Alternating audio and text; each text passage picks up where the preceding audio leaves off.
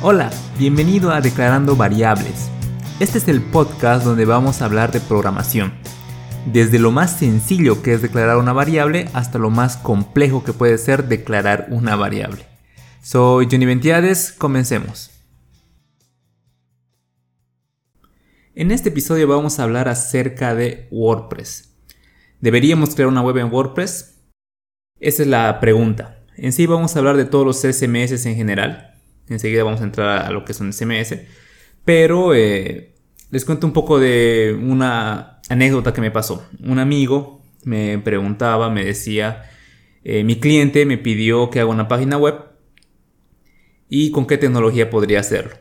Bueno, yo le sugerí que utilice WordPress porque el cliente le había pedido mm, tener una opción en la cual él pueda editar eh, las eh, opciones de la página web como colores, texto, etcétera, de una manera sencilla, sin depender de un desarrollador. Y eso es bastante común. Muchos eh, clientes piden esa funcionalidad para no depender de un desarrollador, ¿no? Hacer cambios pequeños de manera rápida y sencilla sin necesidad de estar dependiendo de un tercero. Entonces eh, yo le sugerí WordPress y él me dijo que no, que no le parecía porque no se sentía honesto hacer eso, ya que WordPress es muy sencillo de implementar. Entonces es bastante rápido y, bueno, no, no, se sentía como si estuviese trabajando como un desarrollador de software, ¿no? Al hacer eso.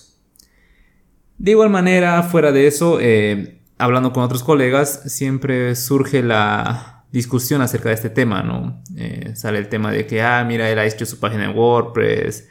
Eh, y bueno, siempre hay como un, pequeño recelo para los desarrolladores web de tratar de no tocar WordPress. O otros CMS en general, que hay un, hay un montón. Eh, pero siempre surge este, este problema y es por eso que vamos a abordar el tema ahora. Antes que nada veamos qué es un CMS. o qué es WordPress como CMS. Eh, CMS viene de las siglas Content Management System, que básicamente es eh, un gestor de contenidos. ¿no? Entonces es un software que nos permite eh, gestionar nuestros contenidos de, de, la mejor manera, de una manera más sencilla, una manera más fácil, ¿no? Es más amigable con los usuarios sin necesidad de que tengan demasiados conocimientos en programación. El más conocido hasta ahora es WordPress, que es uno de los más grandes que hay. Sin embargo, eh, WordPress no es el único CMS, no existen otros. Existe una gran variedad de, CMS como Joomla, y otro como Ghost. Eh, conozco otro Craft CMS. Entonces existe una gran variedad. Ya uno igual puede construir su propio CMS. Por debajo simplemente es código que facilita al usuario ir gestionando su contenido sin necesidad de saber tanta programación. Es decir, que yo puedo ir y editar texto de mi página web, cambiar colores, cambiar ese tipo de cosas eh, sin necesidad de saber eh, eh, programación a fondo. Y claramente esto te trae unas ventajas y desventajas, ¿no? Entre las ventajas podemos mencionar que tiene una velocidad de instalación es eh, bastante rápido de instalar o de hacer un deploy para un CMS. Incluso el mismo WordPress te permite hacerlo haciendo simplemente clics y poniendo algunos nombres. Uno puede eh, configurar su CMS, ¿no? Tener su página web ya corriendo ahí. Entonces cualquier deploy es bastante sencillo, bastante rápido. Son fáciles de editar si no tienes conceptos de, programación. Entonces mucho, mucho, muy sencillo de editar y existen plugins que facilitan este proceso. También podemos decir que es eh, de fácil mantenimiento. Eh, desde el punto de vista del cliente, eh, es muy fácil mantener estos CMS, estas páginas web hechas en CMS, porque simplemente pueden ir haciendo cambios, haciendo configuraciones según lo que ellos quieran. Igual desde el punto de vista del código, desde cierto punto de vista igual es de fácil mantenimiento. Por lo general se utilizan plugins, se utilizan ciertas cosas que vienen de terceros, y aparte, la comunidad de WordPress es eh, completamente abierta, así que siempre andan mejorando la plataforma. Entonces, el mantenimiento básicamente se limita a lo que es actualizar el WordPress e ir viendo actualizaciones de las que son las nuevas, los nuevos plugins que van saliendo, ¿no? Updates básicamente e ir eh, gestionando eh, ciertas cosas. De igual manera, sacar una base de datos, sacar un, backup de, imágenes, de, de datos. Entonces, igual existen plugins que facilitan este proceso. En ese sentido es bastante útil. Mencionando algunas desventajas que trae utilizar un CMS como WordPress, eh, puedo mencionar tres, quiero hacer énfasis en tres, donde les voy a contar un poco de mi experiencia. Uno es la limitación de personalización. Básicamente, eh, un CMS trabaja sobre lo que es plantillas, así que cuando utilizamos la plantilla, tenemos, la plantilla viene con cierta estructura, cierta configuración de colores, cierta configuración de HTML, configuración de archivos, etc. Que cuando el cliente va pidiendo muchos cambios es muy difícil eh, seguir ese, ritmo de cambios, ¿no?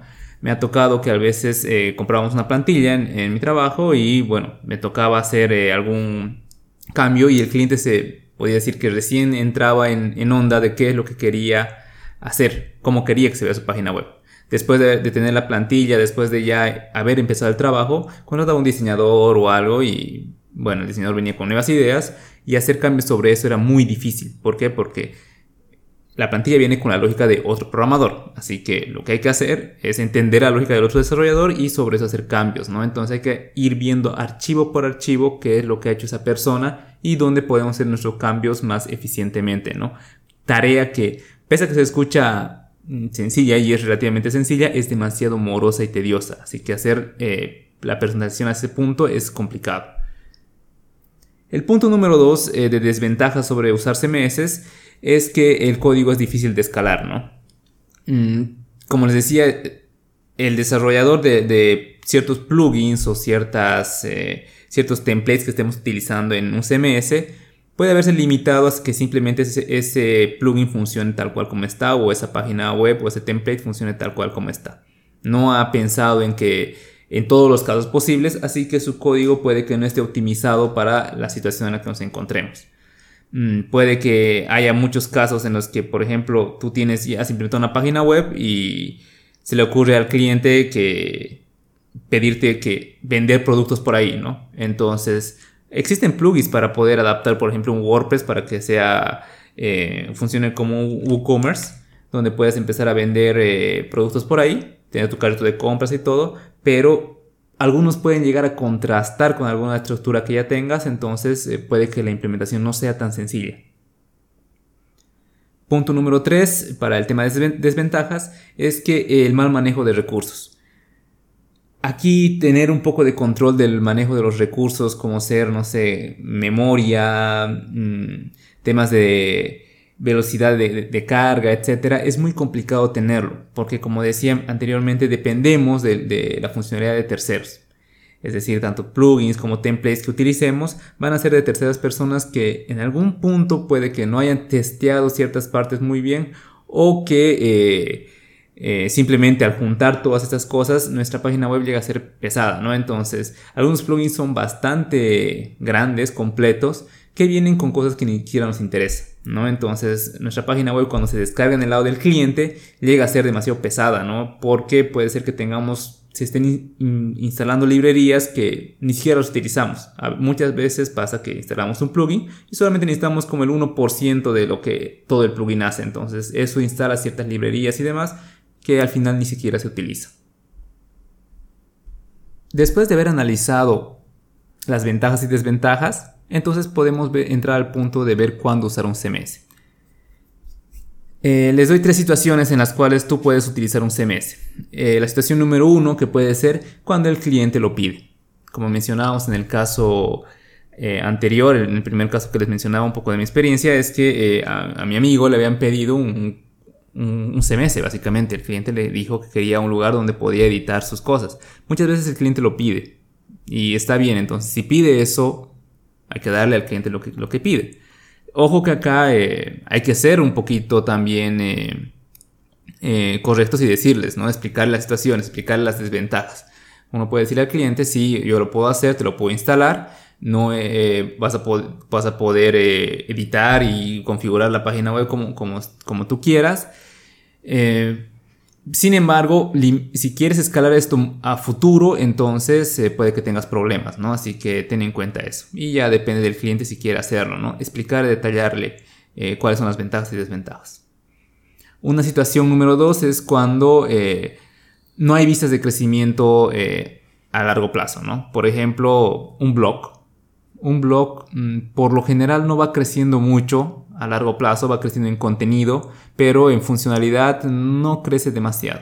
Entonces, una landing page para una, para una empresa de igual manera, ¿no? Entonces, en ese caso, sí podríamos utilizar un, CMS, ¿no? Lo haría mucho más sencillo. Utilizar un WordPress sería mucho más fácil y rápido, ¿no? pero sin embargo, si vemos que estamos implementando para una empresa que vende productos eh, de todo tipo y que su stock va cambiando constantemente. Y el tipo de productos no es lo mismo, no es decir solamente vender precio y, cantidad, eh, sino los productos vienen tal vez varían en lo que son unidades, cajas, líquidos y el negocio no se va cambiando de un punto para el otro, entonces ahí sí es necesario eh, pensar a dos veces si es que vamos a utilizar un CMS, porque sabemos que el, cliente, el negocio del cliente es cambiante. Entonces, no, solo, no solamente sentarse a hacer código, también es entender la trayectoria que ha tenido el negocio hasta ahora, la empresa donde estamos implementando la página web, para saber si, si qué, son, cuáles son los posibles cambios que pueden surgir, ¿no? Y situación número 3, podríamos decir cuando lo que importa es el contenido.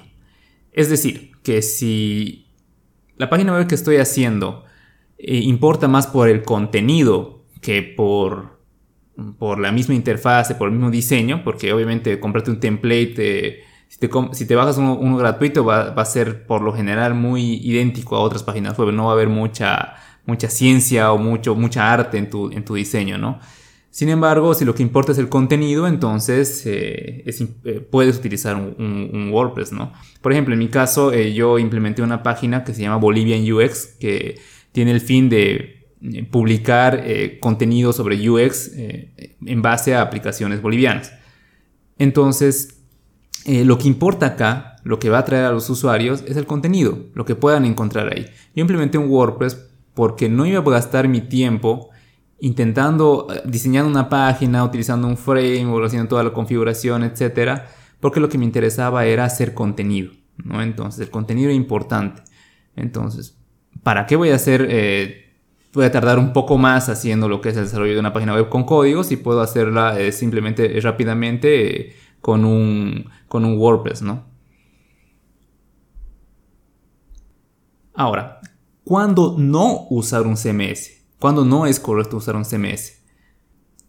Yo diría que cuando tienes planes de crecimiento a largo plazo, por ejemplo, integrar con otros sistemas, eh, cuando el eh, la página web va a ir creciendo, como ya mencionábamos, no sabemos, hacia dónde, no utilices un CMS. Si vemos que esto va a ir escalando, entonces hay que ir viendo a futuro, ¿no? Y en un cierto punto, hacer mantenimiento a código que ni siquiera nosotros hemos escrito, eh, lleva bastante tiempo, es bastante, bastante difícil configurar, eh, editar y cambiar, así que no lo recomendaría en ese caso. Tampoco lo recomendaría cuando uno quiere mostrar las habilidades de programación. Por ejemplo, tú eh, como desarrollador puede que tengas tu página web, ¿no? En mi caso yo tengo mi página web personal y en ese caso no, no la hice en un WordPress, la hice con código. ¿Por qué? Porque lo que quiero mostrar ahí son mis habilidades con el código. No quiero mostrar que puedo hacer una página web, pero no usando WordPress. Entonces eh, me puse a hacer la página web utilizando HTML, CSS, etcétera, utilizando ciertos frameworks, eh, pero la hice con código, porque ahí lo que me interesa es mostrar mis habilidades con código. Entonces, en ese caso, eh, si eres desarrollador, entonces no lo recomendaría mucho. Ahora, si no eres afín a la tecnología, si tú eh, el rubro no es tecnología, entonces puedes usar sí un WordPress, porque al final lo que no quieres, lo que quieres mostrar no es que sepas hacer código, sino quieres mostrar otra cosa, ¿no? Entonces siempre hay que enfocarnos en qué queremos mostrar. Y como ya mencionábamos, cuando el nivel de personalización es cambiante, ¿no? Mm, como les comentaba, ya me tocó hacer una página web en la que el usuario fue cambiando de una cosa a otra, entonces ahí se hace imposible eh, mantener personalizada la página. O sea, se pierde demasiado tiempo. Se puede hacer porque al final todos son archivos, todo es código. Igual en WordPress todo es PHP por debajo. Uno puede entrar, se puede entrar a ver y cambiar, cambiar la estructura. Pero uno no sabe si está modificando un archivo, si está rompiendo algo en otro lado, ¿no? Entonces, en ese caso eh, no lo recomendaría. Bueno, y en conclusión, podemos decir que eh, WordPress, usar un CMS como WordPress o Joomla o el que utilicen, no es malo. Eh, simplemente hay que saber cuándo utilizarlo, ¿no? Y no hay que limitarse a hacerlo. Si hay que programar inteligentemente. Hay que desarrollar páginas web inteligentemente. Si nos va a quitar eh, menos tiempo y va a ser más fácil de mantener y cualquier persona va a poder hacer cambios, etcétera, entonces, ¿por qué no hacerlo, no? Programemos inteligentemente, desarrollemos inteligentemente. Espero que este episodio te haya sido útil. Eh, recuerda que puedes seguir la página de Declarando Variables en Facebook y contarme qué te pareció el episodio. Puedes escuchar este podcast en Spotify, Apple Podcasts, Google Podcasts o la plataforma de podcast que utilices. Mi nombre es Johnny Ventiades, nos vemos la siguiente semana.